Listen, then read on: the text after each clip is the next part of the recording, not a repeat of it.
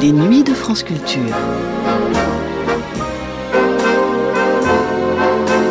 Les nuits de France Culture, une mémoire radiophonique. Cause toujours, tu m'intéresses. C'était le titre de la série de Andrew War que programmait Les Nuits Magnétiques en 1991. Une série consacrée à l'histoire de la radio en France depuis la fin des années 60 et dont la date de diffusion du premier de ces quatre épisodes, le 18 juin, n'avait bien évidemment pas été choisie par hasard. 1991, c'était dix années après la fin du monopole de l'État dans le domaine de la radiodiffusion et ce premier épisode évoquait ce qu'avait été la radio dans les années 70 avant que les radios pirates ne se lancent à l'abordage de la bande FM. Quelle station pouvait-on entendre en France à la radio dans ces années-là? En modulation de fréquence, uniquement France Inter, France Culture, France Musique et à partir de 1971, FIP. Sur les grandes ondes, les radios dites périphériques comme Europe 1, Radio Luxembourg, Radio Monte Carlo et, suivant le point de l'Hexagone où l'on vivait, celles qui sautaient les frontières avec les pays voisins.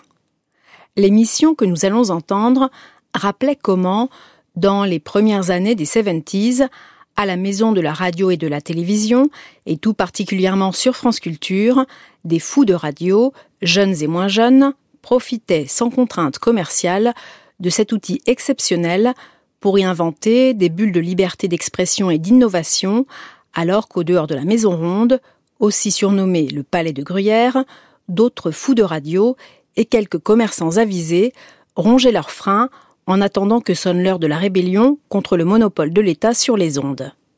Cause toujours Tu m'intéresses, premier épisode, le Palais de Gruyère ou la radio des années 1970-1975, première diffusion le 18 juin 1991 sur France Culture.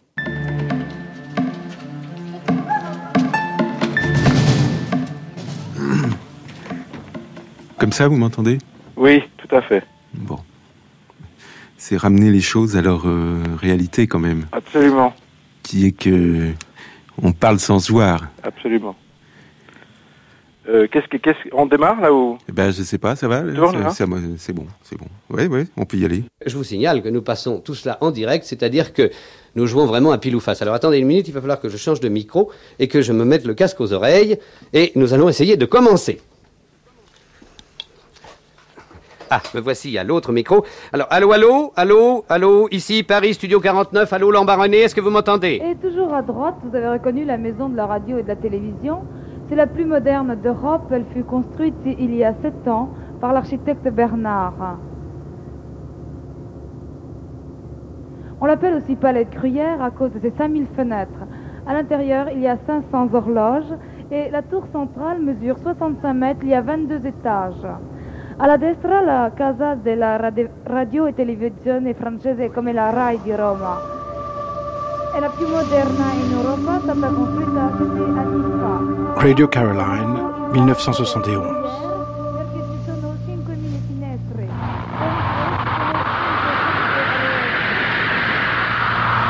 You're tuned to the voice of peace and good music, coming live from the North Sea all through the night on 259 meters medium wave, voice of Radio Caroline. Roma, 88 MHz, Radio Rama, 9610, Radio RR, 9730, Radio Contro, 9750, Radio Capital International, 9770, Radio Città Futura. Città Futura, 1975. Yes. It's about time you forward that with a good reggae song. Yeah, man. The time on Radio 1, 522. You're listening to Dave Simmons, 247, and Stereo VHF. The temperature in London, 54, BBC Radio 1, degrees. 1976. Cloudy, with occasional drizzle. These are the Joneses. Boom. Deux.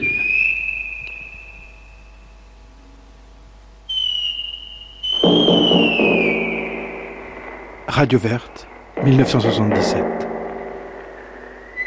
18h, 18h. Réflexion faite, 19h, 19h30. Radio verte, radio de quartier, 89 MHz. Dans direct maintenant. Radio verte, première Non, la réponse, c'est pas, c'est pas de Beauvoir, c'est Marguerite Yourcenar. Radio Radio Village, Village, station expérimentale automatique. C'est à vous maintenant. 1981. Allô? Allô Gérard? Comment tu vas? Très bien, et toi? Alors ça, c'est pas Radio Village, c'est Radio Ici et Maintenant, 4 minutes. Non, non, c'est Radio Village. Bon, d'accord.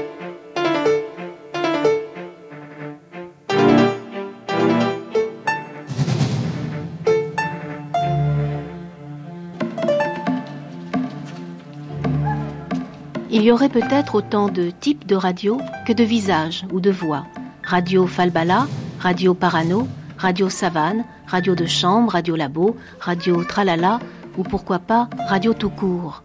Tout est là, tout se chevauche. Ça parle, ça chante, ça chuchote, ça réfléchit, ça voyage, ça agace, ça rend fou, ça console, ça étonne, ça informe, ça fait rire ou frémir, ça invente ou ça dit n'importe quoi, ça fascine, ça tient compagnie toute une cascade de mots et de sons qui se disputent la place. N'insistez pas, la FM ne répond plus. Elle joue à guichet fermé. Les spectateurs, elle n'y voit pas, bien sûr. Mais il y a des chiffres, des lettres, des coups de téléphone ou du silence. Ils sont bien là, on le sait, on le sent. Et la roue tourne, tourne. C'est rouge, vous pouvez parler maintenant. Vous pouvez écouter. Les magnétos et les voix sont en place.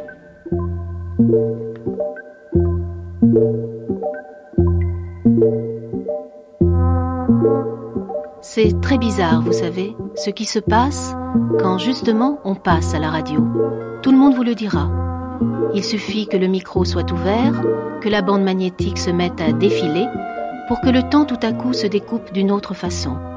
C'est très difficile à expliquer, mais parfois, de l'autre côté, quand c'est réussi, on arrive à entendre ce frémissement, cet endroit du monde où tout à coup, on se retrouve au bord du vide, et que les mots, la voix, le silence et toutes les choses qui sont suspendues dans l'air autour prennent la peine de se mettre ensemble pour créer un nouveau temps qui n'appartiendra désormais qu'à la radio. C'est là qu'il vivra, c'est là qu'il sera reconstruit, et c'est de là qu'on vous l'offrira. C'est un temps qui sépare et qui relie en même temps, qui peut faire même oublier parfois ce que vous êtes en train de dire. Mais c'est un temps qui ne triche jamais, et qui vous fait entrer de plein pied avec ce que vous êtes. Votre voix témoigne de tout, de vous et des autres à ce moment-là. Rien n'échappe au micro. Il prend tout, en vrac, le bien et le mal, les failles et les défauts, autant que les plis de la vérité, la malice d'un sourire, les accros du vent ou l'amertume d'une existence. Radio sans pitié, radio risque tout, radio cruella, radio tout est là. On en a tous des choses à dire si on commence. Nuit magnétique, Catherine Lagarde, Andrew Orr, Bruno Sourcy, cause toujours, tu m'intéresses.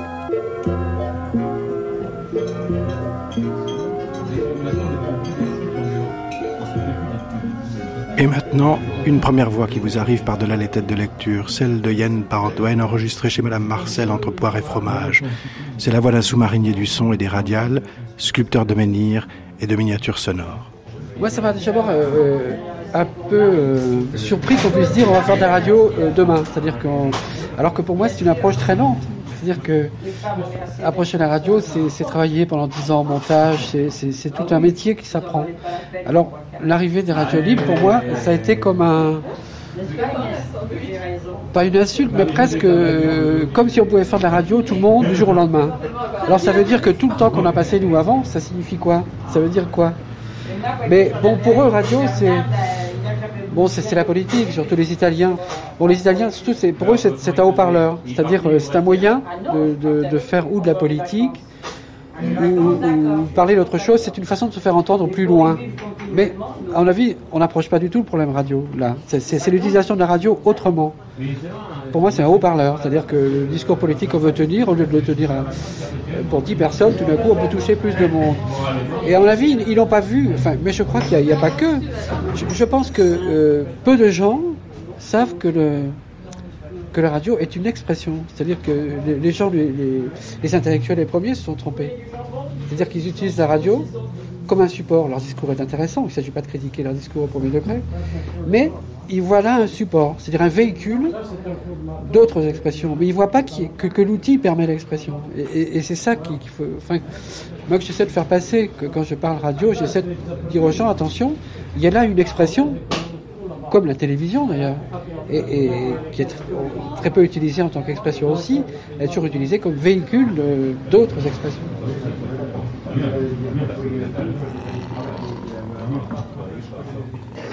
êtes ici devant la maison de la radio.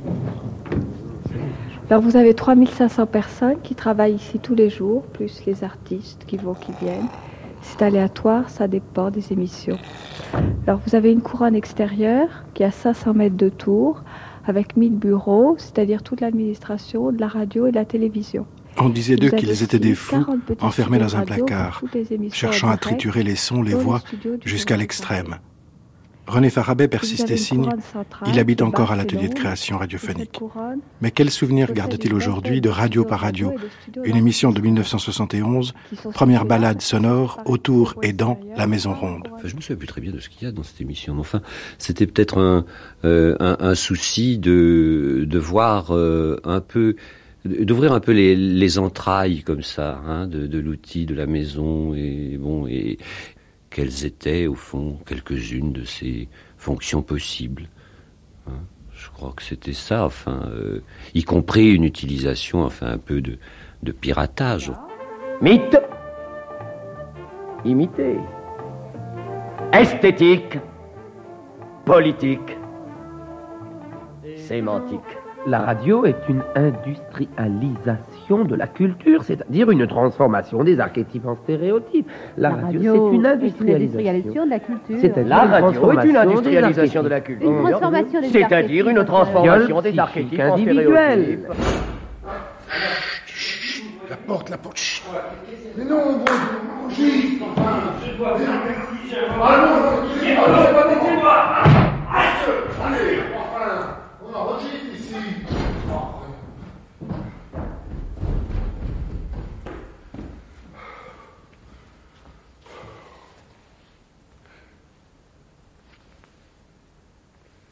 C'était peut-être un petit peu bref, non? Si présente-t-elle des dangers Un danger d'homogénéisation. Présenter Brassens et Madame Soleil sur un même plan. Nous sommes à un stade où il faut supprimer la hiérarchie esthétique. Vous-même. Apparemment. Patrick euh, Topalov. pénétrer la culture. Qui vous recommande Dans la lessive la qui mousse culture. La lessive qui mousse à l'acide chlorhydrique L'habitude. La seule lessive qui C'est-à-dire laisse vos os doux et blancs. La seule lessive qui laisse les taches est la et fait pire disparaître le de la civilisation actuelle. C'est peut-être là le plus difficile combat à mener. Lutter contre l'habitude. Toute habitude est destructive. Vous allez entendre le magazine hebdomadaire que la nôtre, arts, sinon en vivant, construisant à l'intérieur de cette société pour en casser toutes les bases. Et là, nous ne sommes pas aidés par l'industrialisation de la culture qui fait passer la quantité avant la qualité, la production avant la création, le matérialisme avant l'intellect. Très attention. Rendez-vous dimanche entre 9h et 9h30 subissons un sur RTL pour gagner 1000 Ça francs. rapporte. Une question, une réponse, 1000 francs.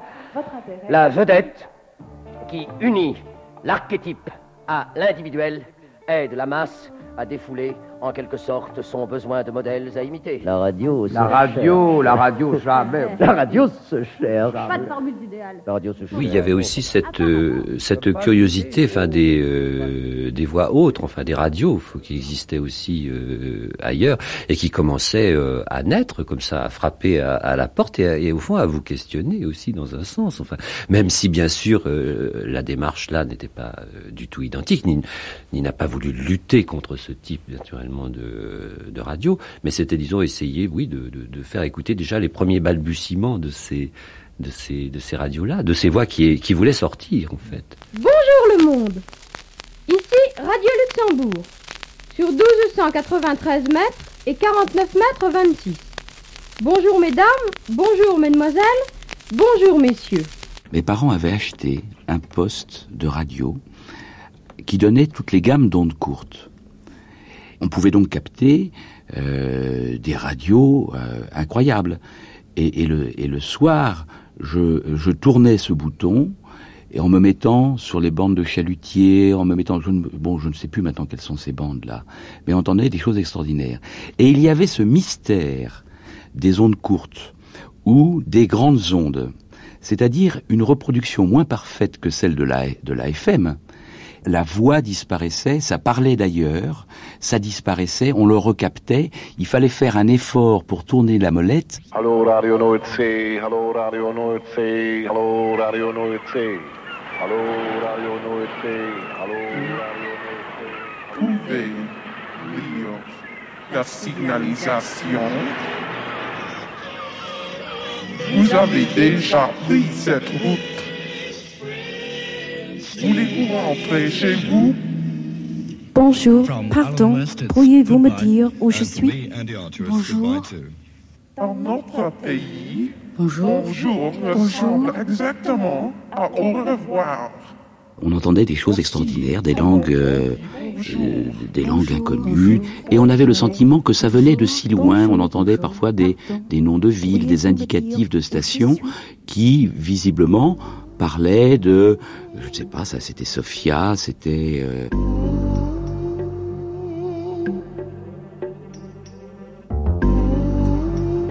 Je me souviens aussi en Tunisie de- d'autres nuits où effectivement on écoutait euh, la radio très tard euh, et il y avait cette lumière verte dans la nuit du poste. C'était une intimité. C'était excitant aussi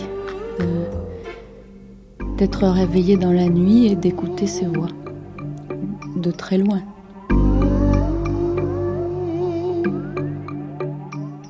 Allô, vous êtes, vous êtes à Clark Je suis au téléphone dans la cave de la maison d'un jeune garçon, d'un jeune américain de 17 ans qui s'appelle Jules Madet et qui est un amateur de radio.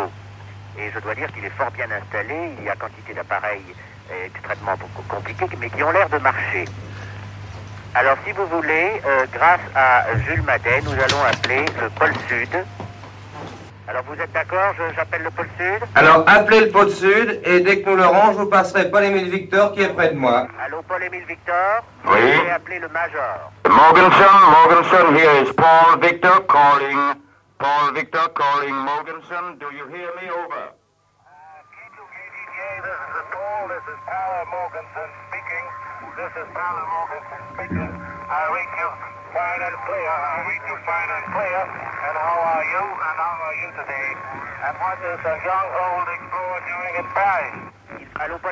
Oui. Je garde des souvenirs de, de nuit. Pour moi, je crois que c'est surtout associé à la nuit. À la chambre d'enfant, la, radio qu'on écoute la nuit dans une chambre d'enfant, et petite lumière allumée.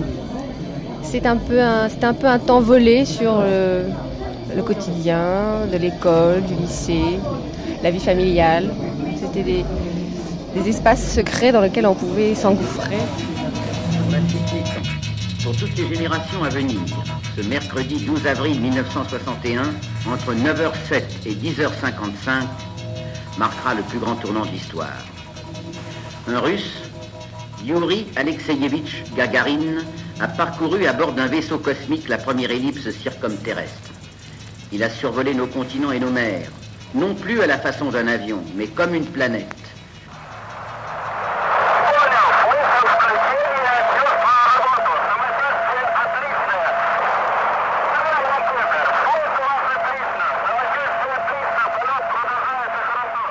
C'est-à-dire que ce qui est important, c'est les espaces de rêve, quoi. hein, se glisser là-dedans, quoi. Pour, euh, et ça, ça, ça, la radio, le, la radio le fait.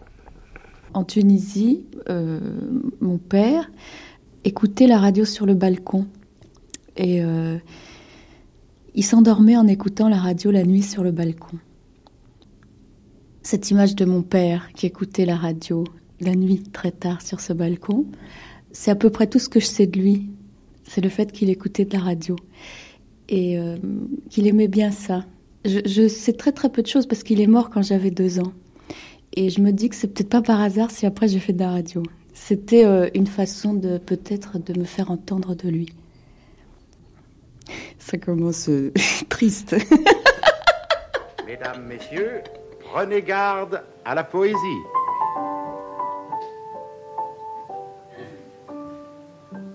Et voici Jean Poiret.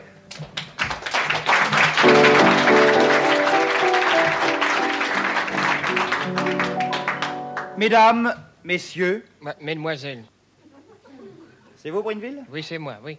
Vous êtes revenu Mesdemoiselles, mesdames, messieurs, comme ça, ça ira. Ah bon.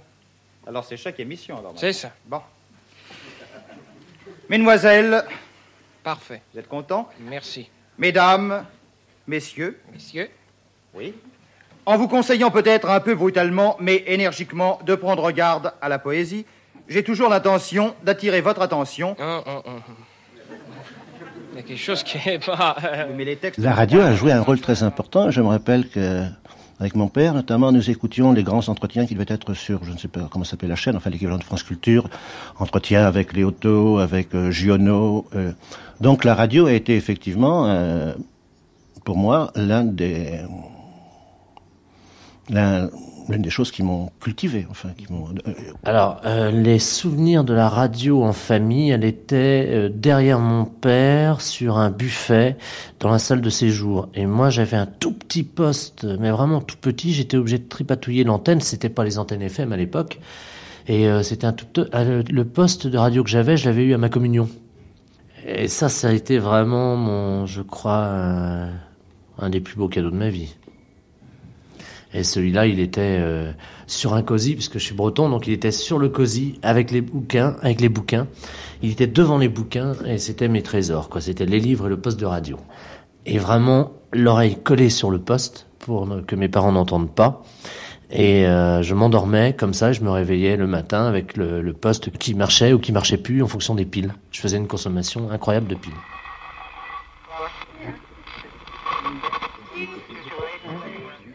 Kay Mortley, quand je l'ai vue la première fois, ça devait être en 74. Elle avait cet air éthéré, presque effacé des sœurs Bronte.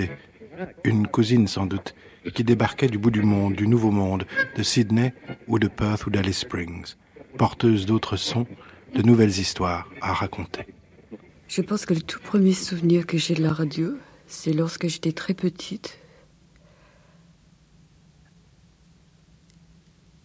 Il y avait une émission qui passait euh, tous les matins. C'était le jardin d'enfants euh, de l'air, Kindergarten of the Air. hein. Et moi, j'étais encore trop petite pour aller à l'école. Et j'écoutais cette dame qui euh, chantait, qui faisait tout ça, tout ce qu'on aurait fait à l'école. On commençait l'école à 5 ans en Australie.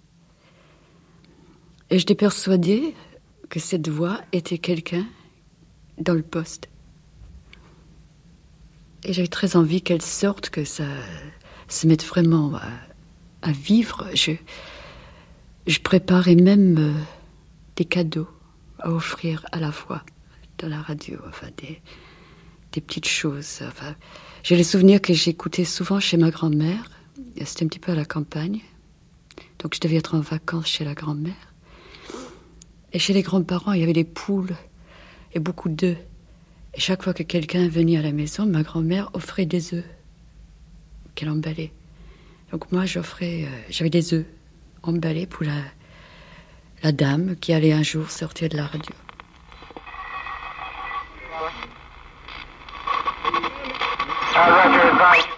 C'était un, grand poste, euh, un peu antique. euh, C'était dans la salle à manger, qui était à côté de la cuisine. Le poste était en dessous d'une fenêtre qui donnait sur un jardin, sur un verger. J'ai regardé le haut-parleur, l'emplacement du haut-parleur. Mais enfin, j'étais quand même assez occupée pe- pendant cette écoute parce que euh, l'émission était assez dirigée. Enfin, on vous disait de danser, de chanter, maintenant de t'asseoir et d'écouter.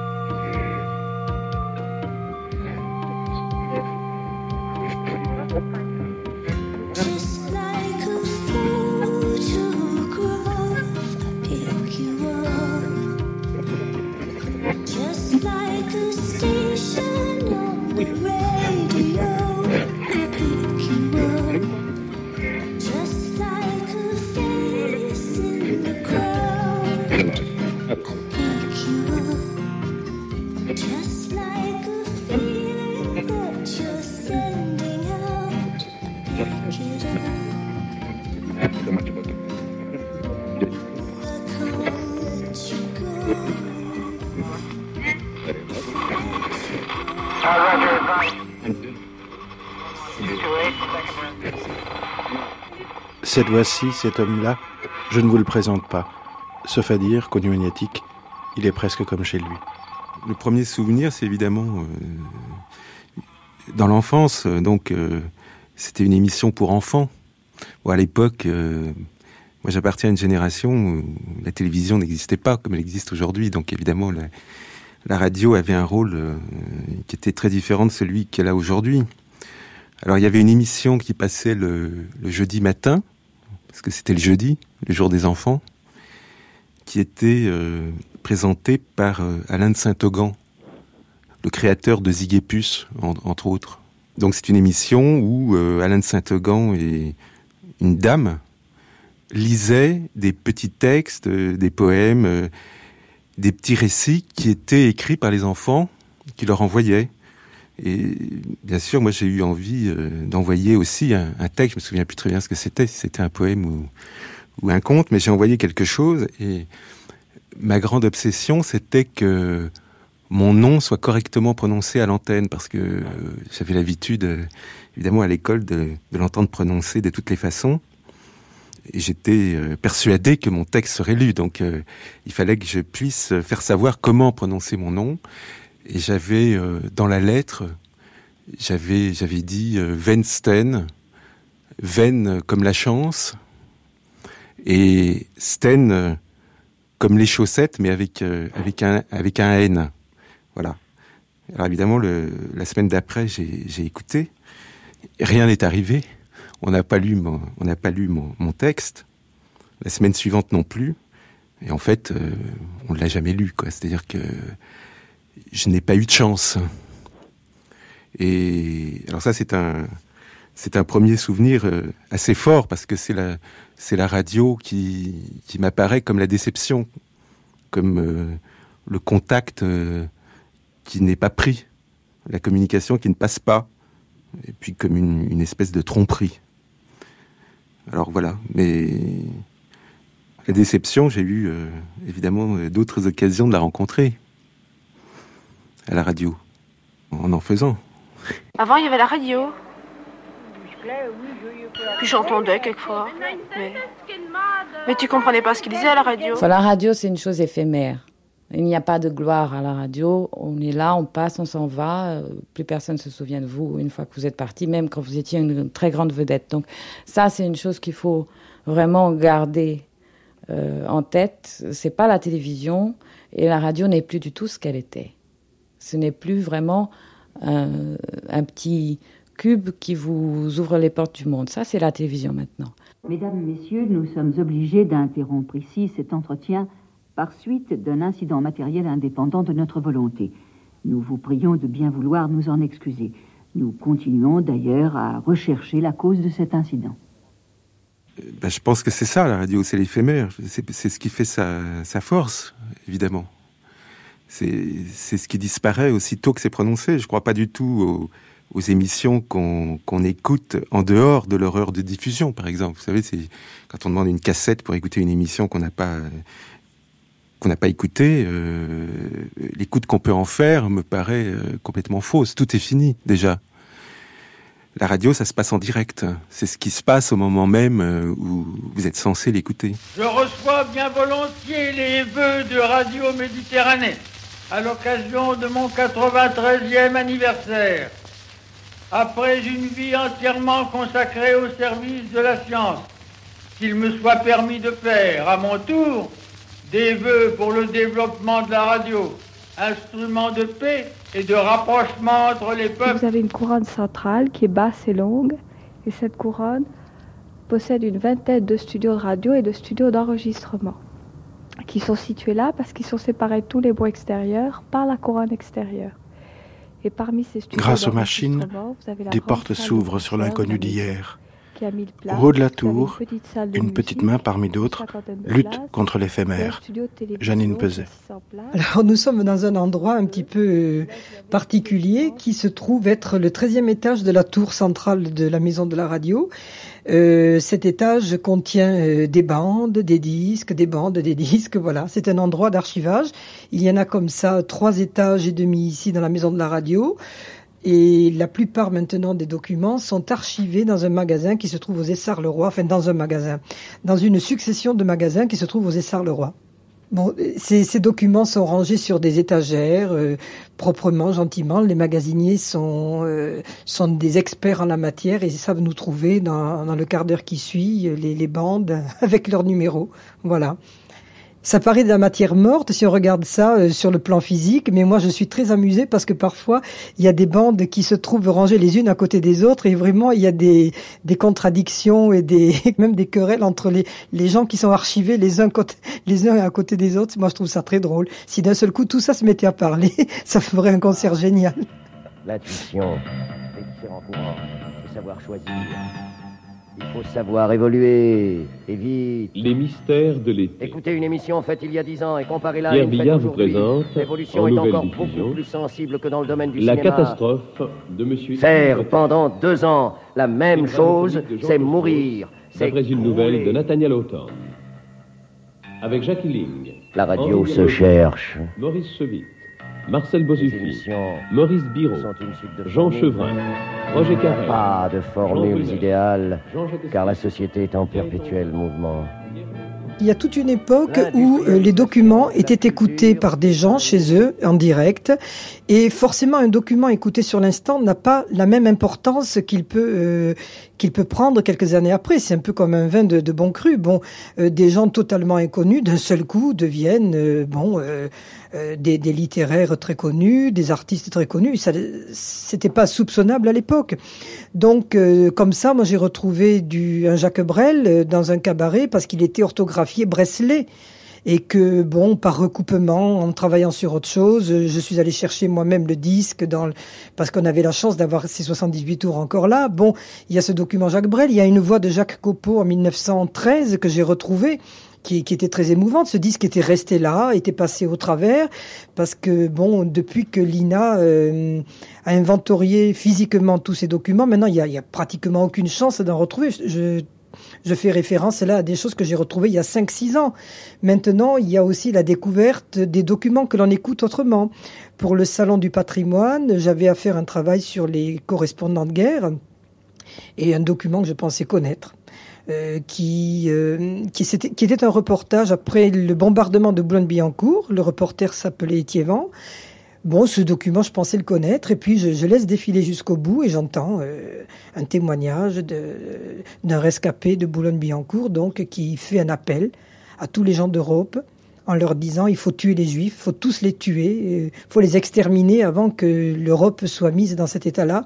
Je dois dire que j'étais stupéfaite et bouleversée. Je pensais connaître, bon, euh, la qualité de son, c'est vrai, n'est pas terrible. Pourquoi ce jour-là j'ai écouté d'une oreille plus attentive ou différente? Allez savoir.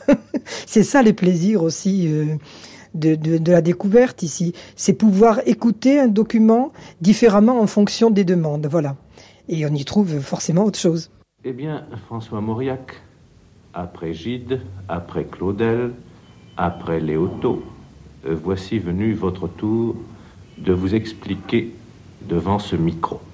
J'estime qu'un écrivain a le devoir à l'heure actuelle, dans la mesure où euh, le public, ou un, un assez grand public, s'intéresse à son œuvre, qu'il a le devoir de s'expliquer sur lui-même.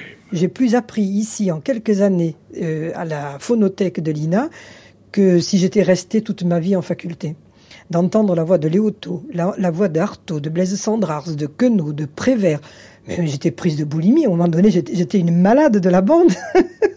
J'étais dans les fichiers, vous, ouvrez, un fichier, une fiche s'appelle, il y a comment une espèce de gymnastique comme ça, euh, un document en appelle un autre, et puis on n'est jamais satisfait, puis on veut écouter encore autre chose, et puis on propose, on parle avec les gens, on communique, c'est un métier merveilleux.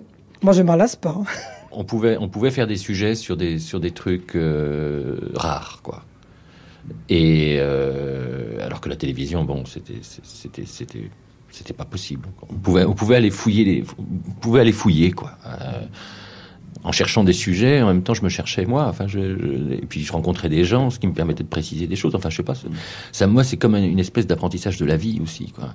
De la vie, de la vie intellectuelle, de je veux dire, jamais j'aurais pu rencontrer, je sais pas qui, moi, enfin, des gens que j'ai rencontrés euh, comme ça au cours d'émissions, comme Foucault ou des, des, grands penseurs, simplement parce que, parce que je, travaillais pour France Culture. Donc j'arrivais, euh, je pouvais rencontrer les écrivains que j'avais envie de rencontrer. Quoi. Alors ici, vous entrez dans un studio d'enregistrement. Et tous les studios d'enregistrement sont un peu faits pareil. Ils ont la, une forme géométrique, la forme d'un trapèze. Et vous avez sur les murs des formes géométriques, des pleins et des vides. Au détour des pleins et des vides du studio, une génération écoute, découvre. Mais avant, d'autres aussi avaient déjà eu le sentiment de faire une nouvelle radio. Sévéro Sardoui. J'ai connu à l'entretien à minuit au Champs-Élysées où il y avait, je ne sais pas pourquoi, un studio de radio dans les années 60. Il faisait une émission sur SAD. Et je l'ai connu, tout de suite j'ai beaucoup aimé son travail et j'ai commencé en 60 à faire de la radio. Et j'ai eu la chance, je dois dire, de de bien tomber, puisque des grands, grands écrivains, à l'époque, ont commencé à faire de la radio. Je, par euh, pudeur, je ne citerai même pas leurs noms, à tel point, euh, à tel point, effectivement, ou alors, oui, je le cite, oui. Bon, il y a Beckett qui a commencé à faire de la radio, il y a Nathalie Sarraute, il y a Claude Ollier, il y a Jean Thibaudot, qui était un des fondateurs de la nouvelle radio, il y a Claude Ollier, Hum, il y a Marguerite Duras, etc., etc. Robrillet, bon. À l'époque, donc, on a commencé effectivement à faire une radio différente. Alors, euh, là où la chose s'écorce, c'est quand on me demande de, définir, de dire en quoi elle est différente cette radio, qu'est-ce que j'ai voulu faire? Bon. Moi, je ne peux parler que de peinture, parce que je, n'ai pas beaucoup de culture littéraire même si je suis dans cette honorable maison et dans le comité, nous parlons de Gallimard, où cet entretien se passe. Je connais la peinture, mais je ne connais pas beaucoup les autres euh, branches de l'art, si l'on peut dire. Donc, je parlais tout de suite de peinture. Voilà. J'avais l'impression, quand j'écoutais la radio, en arrivant en France, dans les années 60, et partout dans le monde, que nous étions, comparativement à la peinture, dans les gros mots. C'est-à-dire qu'on voyait des bouquets de fleurs, euh, on écoutait, si l'on peut dire, des bouquets de fleurs ignobles, des paysages euh, complètement des calendriers de poste, stéréotypés, des clichés, que cette radio répondait à cette peinture. Et que finalement, le Kandinsky ou la peinture abstraite, ou le début de la liberté, tout simplement, de la liberté chromatique, n'était pas arrivé en radio. Voilà ce que je peux dire. J'ai essayé donc de faire une radio, soit abstraite, carrément, soit au contraire, qui avait quelque chose à voir avec la figuration de cette époque. Euh, j'ai appelé donc récit, que, que, que René Janté a réalisé immédiatement. Donc j'ai appelé récit Combine Hearings, tout simplement parce que Rauschenberg faisait Combine Paintings. Et je m'inspirais de ça. J'essayais de faire une espèce de transparence à la Rauschenberg. Et aussi d'une phrase de Rauschenberg, il dit tout ce qui est dans une page de journal est le sujet. Il n'y a pas de sujet qu'on puisse déterminer. Donc effectivement, j'étais déjà allé en Extrême-Orient, j'ai commencé à faire des combined hearings.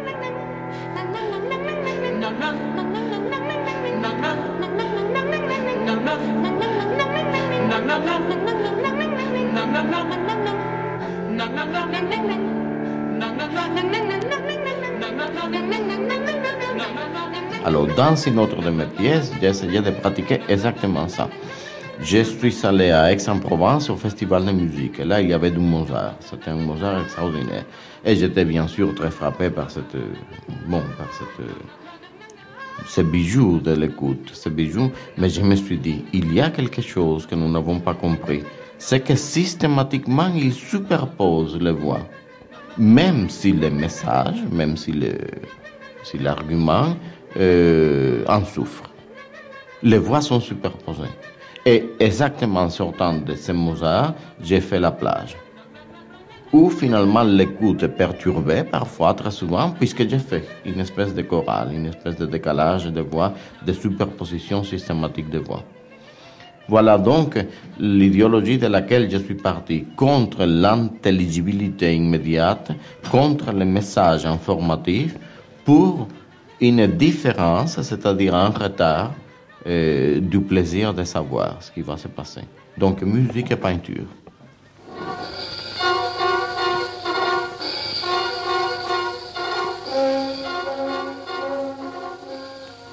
La dramaturgie des voix. Les voix des êtres, les voix des choses, les voix de la nature. Les voix de l'espace. Les voix du temps. Les voix.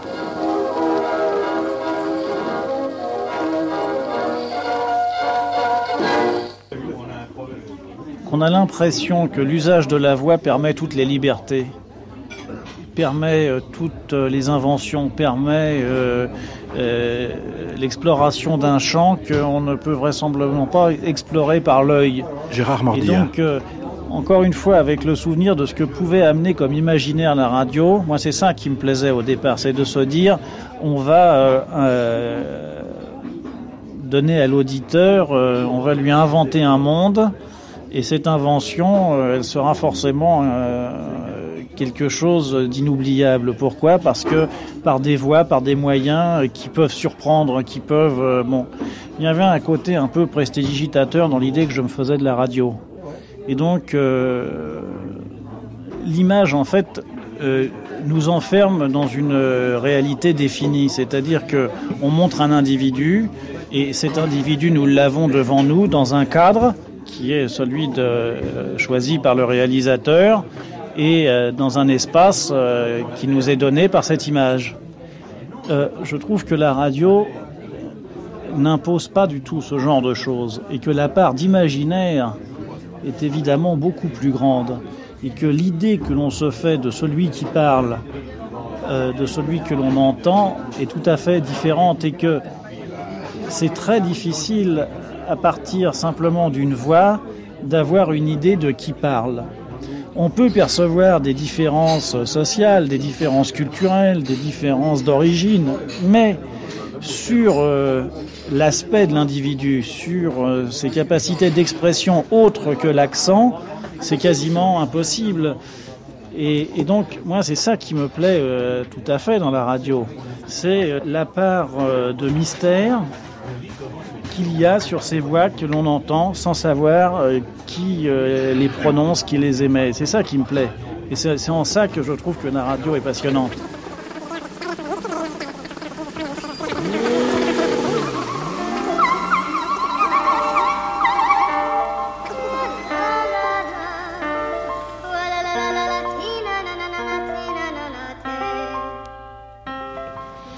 Peut pas parler de la voix parce qu'alors ça serait tout Lacan qui passerait. La voix est un objet partiel, comme le regard. C'est très important, c'est Lacan qui a catalogué la voix en tant qu'objet partiel. La voix est un objet. La voix n'est pas du tout un, phénomène éthéré, hum, spirituel, sans support. La voix est aussi matérielle que si Dieu vous touche, la, la main, la peau. Euh, et il y en a, il y en a euh, des gens qui sentent cette matérialité. Il y a d'autres qui c'est inutile. C'est comme la couleur. Il y a des gens qui ne perçoivent pas la couleur, qui ne peuvent pas avoir le goût. Il y a des gens qui sentent la voix comme phénomène érotique. Moi, quand je vois quelqu'un, je ne suis jamais érotisé, je ne bande jamais, disons, à cause de l'allure ou de la beauté, entre guillemets, générale, euh, ou de l'élégance, ou de l'intelligence. Non, moi, ce qui me fait bander, c'est la voix. C'est la voix humaine. Moi, je dis, je suis finalement comme une espèce de Jeanne d'Arc de l'ère électronique. J'entends des voix comme Jeanne d'Arc. Je suis la Jeanne d'Arc de, du XXIe siècle. c'est la voix qui, qui est bandante. C'est la voix qui fait bander. Et je n'écris que pour des voix. Je n'écris jamais euh, dans l'abstrait le personnage tel. J'écris pour la voix de tel ou tel. Il y a des voix qui vous tuent et il y avait des voix qui vous sauvent. C'est, ça dépend beaucoup du moment euh, de l'écoute. Ça dépend de ce que la voix dit, mais parfois c'est juste les timbres qui vous touchent. Il y a des voix qui sont absolument insupportables et il y a des voix qui sont merveilleuses, qui sont des voix magiques, qui ont quelque chose qui vous, qui vous prend, qui vous touche et qui vous emmène ailleurs.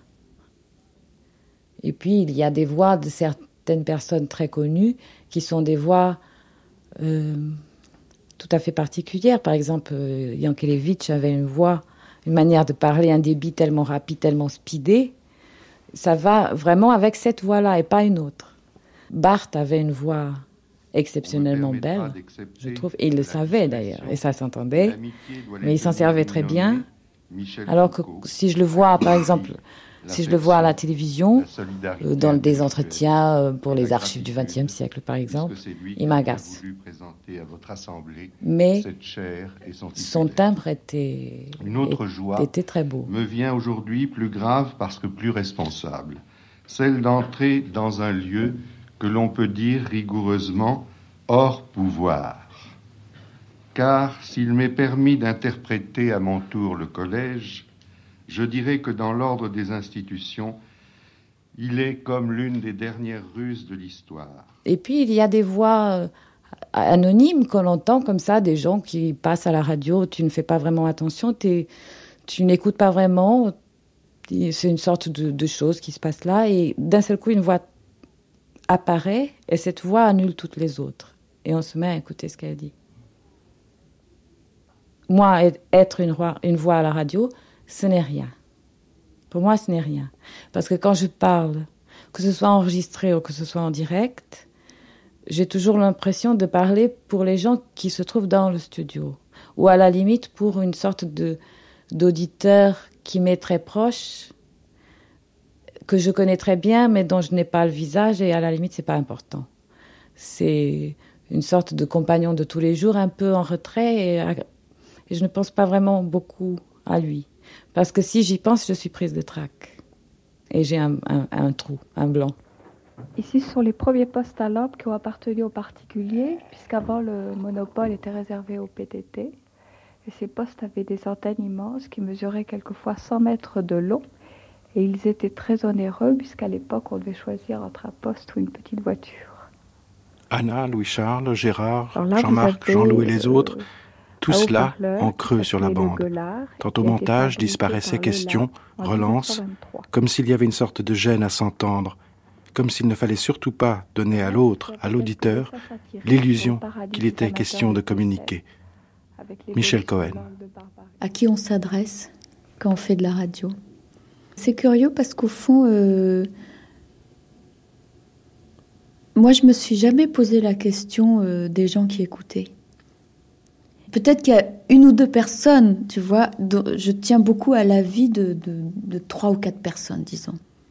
Le critère de qualité, il est à l'intérieur de soi. Il est pas, euh, il, faut que ça soit, euh, il fallait que ça soit aussi bien que possible et que la jauge de qualité euh, était à l'intérieur de moi, ou alors il y avait quelques personnes à qui je pouvais demander de, juger. Cela dit, le degré d'exigence était extrêmement haut. Il n'était pas question de, faire n'importe quoi. Je veux dire, c'était humiliant. Une mauvaise émission, c'était humiliant, il me semble. On était prêt à, à travailler jour et nuit, à euh, à peiner, à souffrir, à, à, à réfléchir. Enfin, je veux dire, on travaillait comme des bûcherons. Moi, j'ai un souvenir de, de, de, m'être dépensé sans compter pour que ça soit bien. Et désespéré si un mixage était raté, si un enchaînement était mauvais, euh, si un entretien était pas bien.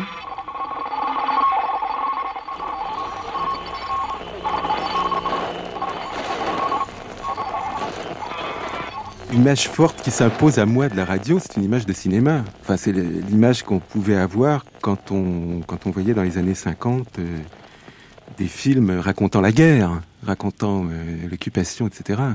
Et, là, dans ces films, il est évident que le poste de radio est un, est un personnage essentiel qui ouvre sur une autre dimension, celle du risque, celle du courage, et celle de la gravité qu'il peut y avoir parler dans un micro et, même à écouter ce qui est dit, hein, puisque on pouvait très bien euh, écouter la radio et euh, entendre frapper à la porte et se voir décharger une mitraillette dans le ventre hein, euh, à un certain moment.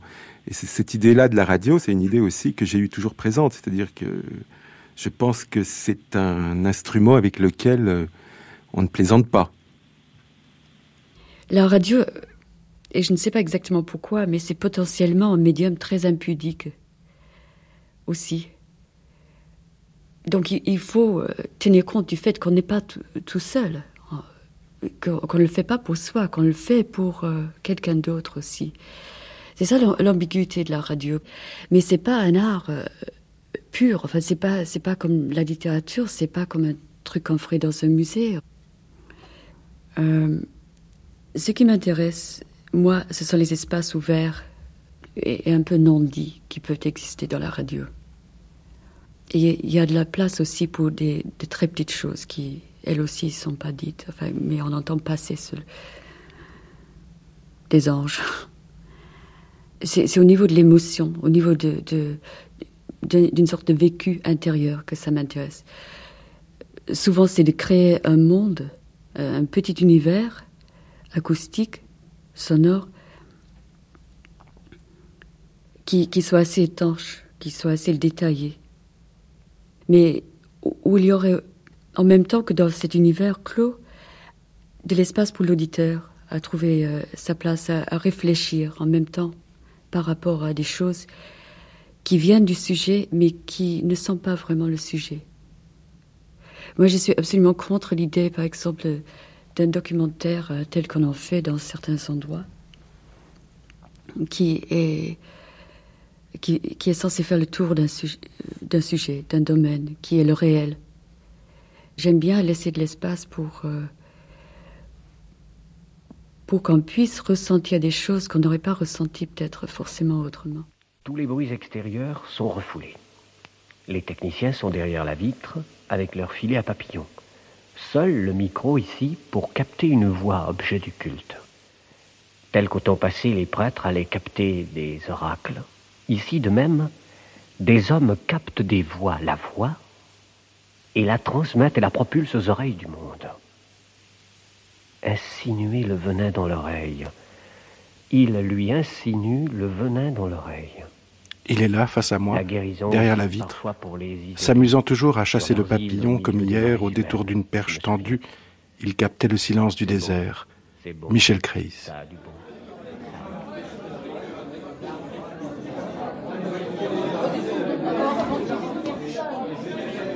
tout ce que j'enregistre, c'est ce que je capte, c'est ce que je, une, interprétation de, de l'univers dans lequel on vit.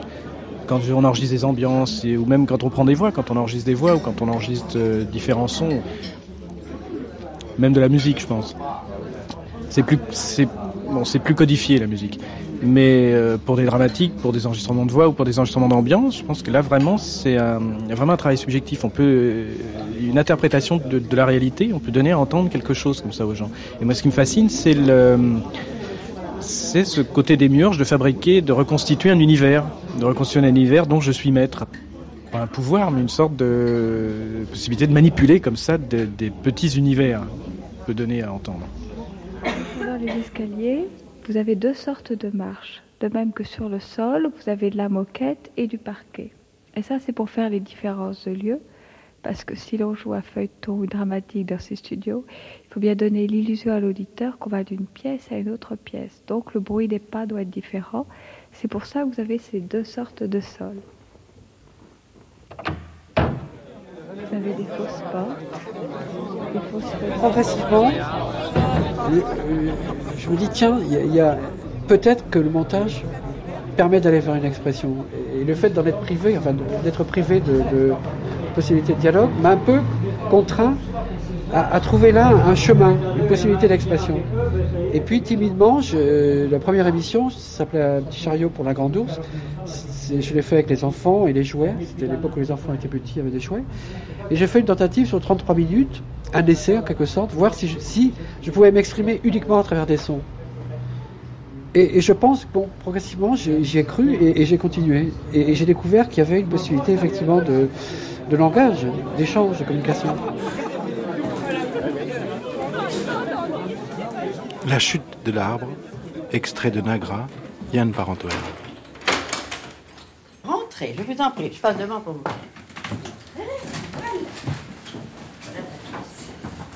Bonjour. Ah, vous arrivez chercher. Je voudrais vous faire entendre un, un son qui vous appartient. Ah bon Que j'ai Ah, trouvé. madame, entrez, non, je vous en prie. Oui, parce que là, oh là là, mais rentrez, madame. Entrez. C'est le Nagra que vous aviez là. Oui. Alors le mien était plus lourd. Oui. On pourrait ramener le petit magnéto près de M. Simon. Je, je vais vous envoyer le, le- le bruitage. Allez, t'es bien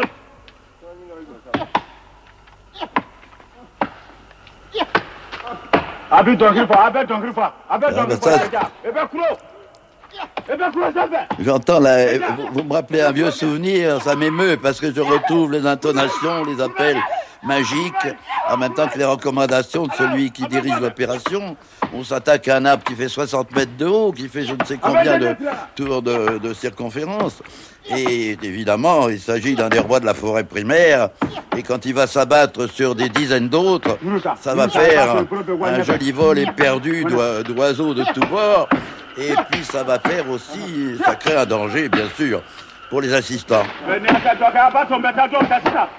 Voilà. Mais là où il s'y mêle aussi des appels magiques, parce qu'on invoque un peu le dieu de la forêt, et les génies de la forêt, et la protection, et les excuses, parce qu'on on va tuer un, un arbre, ce qui est considéré comme un acte plus meurtrier que de tuer un homme.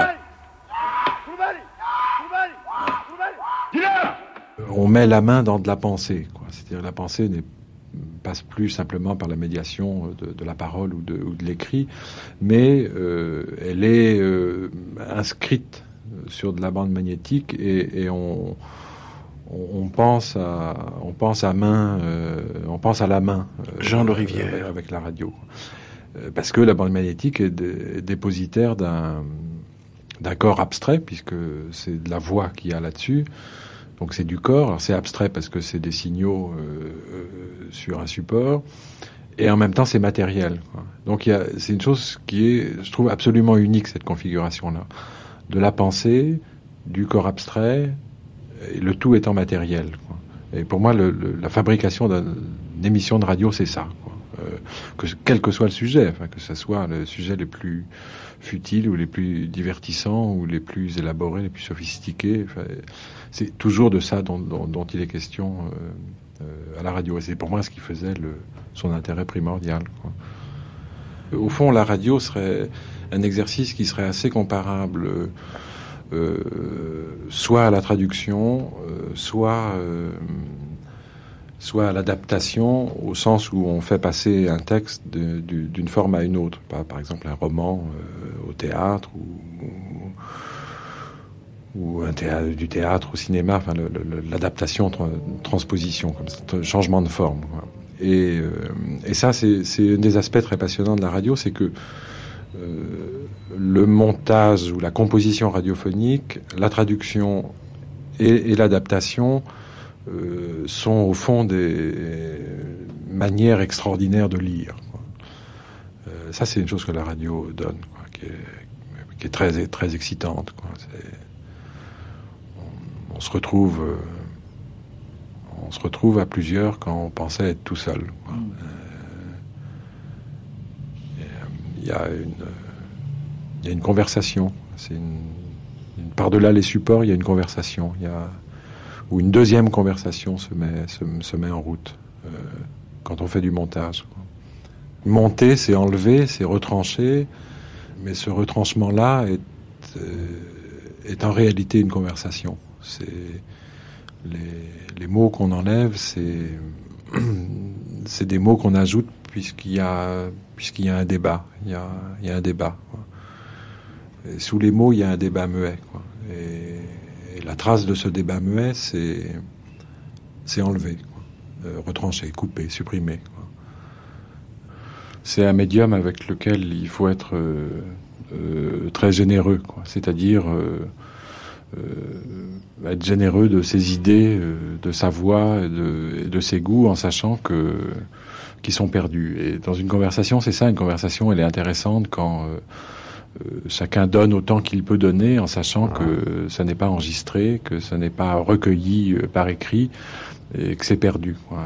Une des vertus, une des plaisirs, une des plaisirs, je crois, de, de, de la conversation, c'est euh, c'est jouir de tout, de tout ce qui est perdu euh, dans ce moment-là. Je trouve que la radio, c'est exactement ça. Euh, alors il faut bien sûr archiver pour que euh, les historiens du travail euh, dans les siècles à venir, mais... La radio, la radio, jamais. La radio se cherche. Pas de formule idéale. La radio se cherche, non. Apparemment. Nous ne sommes pas aidés. Oh, mais nous ne sommes pas aidés. Toute habitude est destructive. Euh, archétype, mythe, esthétique, politique, c'est ma vie. Mythe. Esthétique, politique, c'est Oh, nous ne sommes pas aidés. Oh, oh, oh, nous ne sommes pas aidés. Non, non. Essayez de tripoter ça dans un sens, enfin. Et euh, de construire, euh, de construire du, de construire du sens avec euh, cette chose comme ça qu'on peut, qu'on peut arrêter, qu'on peut couper, qu'on peut reprendre, qu'on peut, on peut intervertir, enfin, dans lequel au fond on a, a relativement pas mal de, de liberté. Mais ça peut être aussi une manière de, de, de, faire un récit. Au fond, à chaque fois, quand tu travailles pour un programme, tu, tu racontes une histoire. Tu veux raconter une histoire, même s'il n'y a pas d'anecdote, même s'il n'y a pas de, de, de, choses comme ça. C'est ça. Alors donc, euh, c'est ce, c'est essayer de, de tracer comme ça ces, ces réseaux, ces jonctions, de faire ces, établir ces, ces, euh, ces contacts, ces courts-circuits aussi, ces, euh, ces, ces rencontres et, et, et, et, avec au fond ce, ce travail de montage. Où est-ce qu'il y a des taxis? Bon, très bien, ma voiture est à l'opéra. Tu veux que je te dépose? Ok. Et ta Ford, tu ne l'as plus? Elle est au garage. Allez, quoi, je reste avec toi. De toute façon, j'ai mal à la tête. On sera pas ensemble. Je voudrais rester à côté de toi. Non, ce n'est pas ça. En fait, je suis entrée de plein pied dans cet univers-là, probablement parce que par contre, alors là, j'avais commencé à aller au cinéma et que je connaissais bien les films de Godard et que c'était le langage euh, de ma génération. C'est idiot. Pourquoi tu es triste? C'est mieux quand je dis vous ou tu. Pareil. Je peux pas me passer de toi. Tu peux très bien. Oui, mais je veux pas. Pendant tout, toute une époque, j'ai enregistré, j'ai enregistré les bandes son de films. Euh, avant, le magnétoscope, quoi. Enfin, il n'y avait pas de magnétoscope, donc j'enregistrais les bandes son. J'allais au cinéma, j'enregistrais les dialogues pour euh, pour écouter euh, la justesse comme ça. J'avais j'avais par exemple la bande de des bandes de, de, des films de Godard parce que bon d'abord c'est très bavard et puis il y a y a y a un montage euh, extraordinaire euh, et donc ce qui était intéressant c'est de voir que qu'on pouvait aussi suivre le film euh, par uniquement par le son c'est-à-dire que Godard attache une importance extrême au son, quoi, au leitmotiv aussi, euh, aux leitmotifs musicaux, etc. Et euh, je, je, je c'est, c'est, moi, j'aime, j'ai, bon, d'abord au cinéma, j'ai toujours aimé le cinéma des bavards, hein, que ce soit Guitry, euh, Truffaut, Godard. Euh, je, je, bon, pour moi, c'est ça qui est important, ce sont les mots. Euh, donc, euh, donc j'enregistrais, j'enregistrais ces mots-là. Et, et, mais chez Godard, c'est vrai qu'il y avait une liberté totale, et puis il y avait, un, il y avait des, des cuts, des montages de sons qui, qui, qui quelquefois même, on n'entendait pas, on n'entendait pas, mais euh, Ouais, je sais pas, je pense toujours à, à, Pagnol qui restait dans son camion ou, ou, Truffaut qui mettait en place sa scène et puis qui tournait le dos et qui, mettait le casque et qui disait quand c'est juste pour, pour l'oreille, c'est juste pour l'image. Par rapport à l'usage du son qui est fait à la radio, euh, l'usage du son qui est fait au cinéma est dans un stade infantile. Pourquoi? Parce qu'il est dans une telle domination de l'image de très rares exceptions près, euh, l'œil commande à l'oreille. Or, on s'aperçoit que dès que le contraire se passe chez des cinéastes comme Jacques Tati, comme Bresson, comme Godard, où c'est le contraire, très curieusement, ce sont aussi les cinéastes qui sont vraisemblablement les plus créateurs d'images et chez qui, en tout cas, euh, euh, l'image est toujours la plus surprenante. Et moi, je crois qu'il y a là euh, une voie très importante à explorer pour les cinéastes, c'est-à-dire euh, apprendre à voir avec ses oreilles. Je pense aussi que, radio, c'est surtout peinture. C'est une composition sonore. Parce que l'approche de Van Gogh à travers les mangeurs de terre, bon, qu'est-ce qu'ils font les peintres? Ils, vont voir des modèles. Une personne qu'on enregistre, c'est rien d'autre que modèle.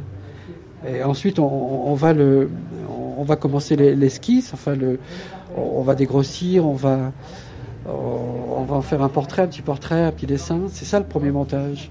Ensuite, ce premier montage, quand, Van Gogh euh, montre ses dessins, il montre l'approche de son tableau. Les mangeurs de pommes de terre, il montre combien de temps il a travaillé sur les mains, les paysans, combien de temps il a travaillé sur les visages. Et, et, il montre que tout ce travail-là, tout d'un coup, va apparaître dans la peinture très vite à ce moment-là. C'est-à-dire qu'il a, il a passé six mois à préparer les, les mangeurs de terre et il va le peindre euh, relativement vite. Mais c'est parce qu'il a travaillé six mois avant. Et il y a ce rapport aussi euh, de, euh, par rapport au peintre. Il y a ce côté, il va en extérieur. Qu'est-ce qu'il fait? Il dit Van Gogh, il faut y aller en sabot, c'est-à-dire qu'il faut aller voir les paysans. Il faut. Et donc, il, va en extérieur, comme nous on va en extérieur. Et tout d'un coup, il se retrouve dans un lieu clos, qui, qui, est son atelier, qui est un peu comme un lieu de mixage. Et tu vois, il y, a, il y a ce va-et-vient vers l'extérieur et le retour à, au monde clos qui permet là de, de, de d'entrer vraiment dans, dans l'œuvre, de, de, de, de, la faire. Et, et c'est une composition sonore, je trouve. Je trouve que c'est très proche de ça aussi. Allez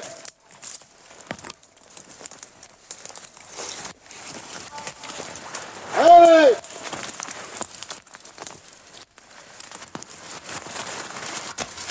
La chasse au sanglier, Yann Parentoel. Oh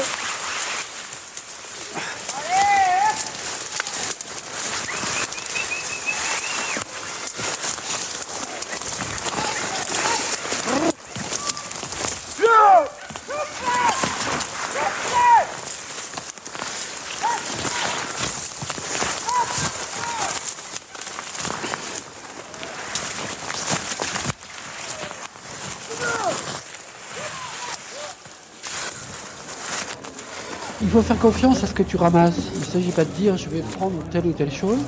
Il faut faire avec. Euh, un son qui est sale peut être intéressant. Euh, mais il y a un exemple. Euh, quand on a fait la, chasse au sanglier, bon, j'ai travaillé avec un petit SN parce que la situation était telle, on traversait les sapins à quatre pattes, les ronces, on poursuivait le sanglier. Et tout d'un coup, quand j'ai réécouté la bande, comme sur le petit SN, il n'y a pas de contrôle. De toute façon, j'écoute jamais ce que je fais hein, en extérieur. J'ai pas de casque et je regarde rarement le niveau parce que je tape grosso modo dans, une zone et avec ma perche, je, me sers de potentiomètre.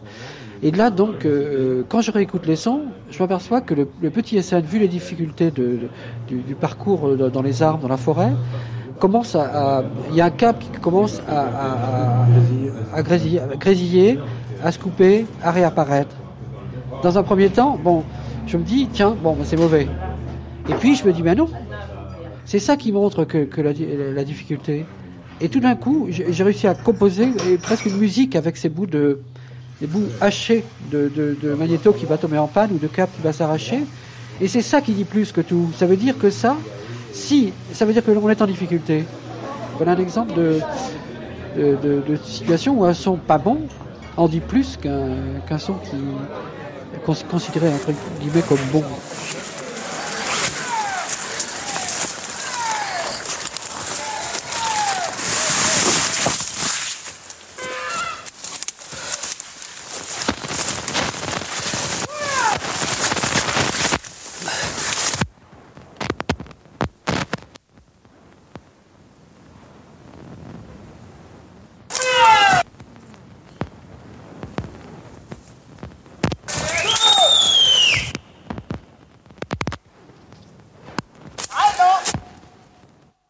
faire la c'est euh, le hasard, au fond, et, l'imprévisible. Je crois d'ailleurs que, enfin, ce qui est important, lorsqu'on rencontre euh, quelqu'un, lorsqu'on est en présence de quelqu'un, ça, je crois que c'est absolument euh, essentiel, euh, justement, de guetter, en tout cas, et de provoquer.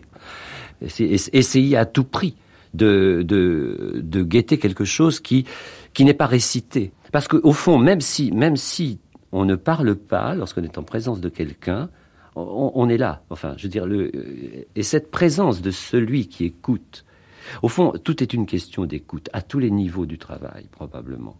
Et au premier, premier plan, enfin d'abord, enfin lorsqu'on enregistre les choses, enfin en même temps qu'on les enregistre, on les écoute. Et, et cette écoute est une, est une manière probablement de, de, de conduire, même si c'est euh, même si c'est d'une manière sourde et non non spectaculaire et non euh, bon qui ne se traduit pas par des par des euh, par des ordres ou par des suggestions ou par des questions ou par des, des choses comme ça. Mais c'est cette disons cette qualité d'attention qui me paraît absolument essentiel. Tout ça, justement, dans un, dans un désir d'être au plus proche, au, plus près de ce qui, euh, de ce qui se fait rare. Alors, évidemment, ça suppose de prendre son temps. Ça suppose de, de laisser les choses venir. Pas, uniquement, bien sûr, de, de, de, cribler de questions comme ça, de, de terroriser. Enfin, au contraire, c'est plutôt une approche extrêmement lente, mais évidemment qui supposera, euh, bon, après coup, euh, tout un travail de, de, réécoute à ce moment-là et de, et de mise, mise en ordre.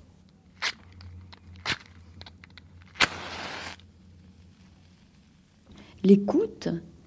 Euh c'est formidable. Regarde, regarde comme tu m'écoutes là. Regarde dans quelle position tu es. dans une position extrêmement mal commode. Tu, tu tiens ton micro, tu tiens ton bras pour qu'il bouge pas. Je suis sûre que tu as presque une crampe et pourtant tu continues à tenir le micro pour pas que ça bouge, pour pas qu'il y ait de bruit de micro. Tu me regardes, tu bois mes paroles. Je, euh, je, veux dire, tu écoutes avec une intensité euh, extraordinaire. Et c'est pas mal cet état-là parce que je me souviens euh, d'avoir été dans, l'état où tu es maintenant et d'avoir euh, euh, tout d'un coup réussi à synthétiser en une phrase parce que j'écoutais avec tellement d'intensité que je savais parfaitement ce que l'autre était en train de dire. Donc j'aime bien ça. Je, je, trouve que dans toutes ces émissions qu'on a faites, nous, dans le temps, il y a très fort le silence de celui qui écoute par rapport à des interviews qu'on fait maintenant, qu'on voit à la télé, etc., où finalement, celui qui parle le plus, c'est euh, l'intervieweur. Là, il y a quelqu'un qui écoute, qui est, en creux, qui est là, qui, attend de toutes ses forces euh, euh, ce que l'interviewé va dire, qui, a, qui est à la pêche au trésor, qui espère que le type qui parle va sortir quelque chose de magnifique et il est là et, et il dit rien, il est là et il y a ses yeux qui parlent, mais euh, de temps en temps il fait mm mais quand il est suffisamment professionnel, il le fait même plus. Et euh, je, trouve ça joli. Enfin, c'est. Je pensais tout à l'heure à un, poème qui de Supervielle, je sais pas pourquoi, qui dit que j'ai appris à l'école, qui dit euh, pardon pour vous, pardon pour eux, pour les silences et les mots inconsidérés, pour les phrases venant de lèvres inconnues qui vous touchent de loin comme balles perdues.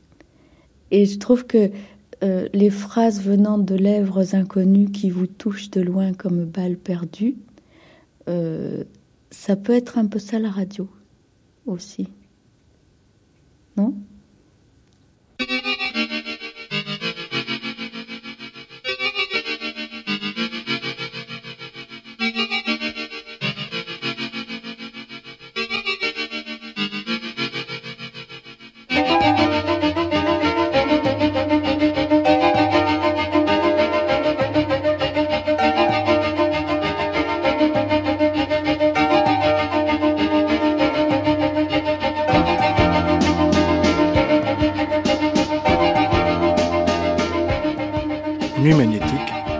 Toujours, tu m'intéresses. Par Michel Créis, Catherine Lagarde, Sabine Maillot, Bruno Sourcy et Andrew Orr.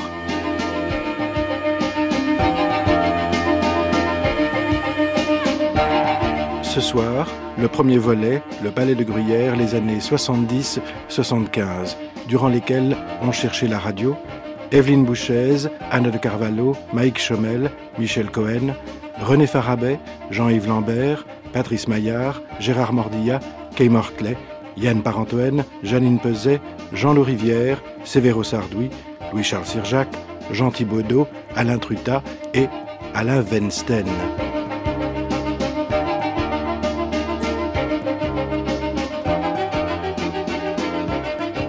Quelques citations, radio par radio, à de souffle, Nagra, La chasse au sanglier et les archives de l'INA. Vous venez d'entendre une émission qui vous était offerte par la moutarde Reine de Dijon. Laissez-vous guider, madame, par l'étoile.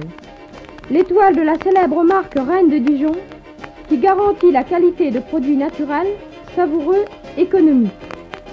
Reine de Dijon, c'est une délicieuse moutarde. Ce sont aussi de délicieux condiments, des conserves supérieures d'anchois, d'olives, de cornichons. Reine de Dijon, c'est l'indispensable couronnement d'un bon repas.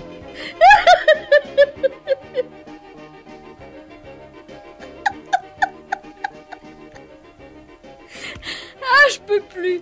Je peux plus. Je craque, je peux plus. Je craque.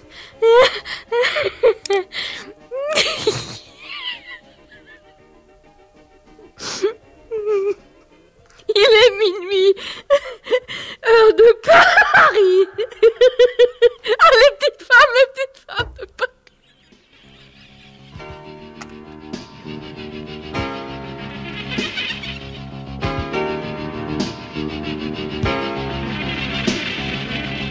C'était la première d'une série de quatre nuits magnétiques, diffusée la première fois le 18 juin 1991 sur France Culture. À suivre.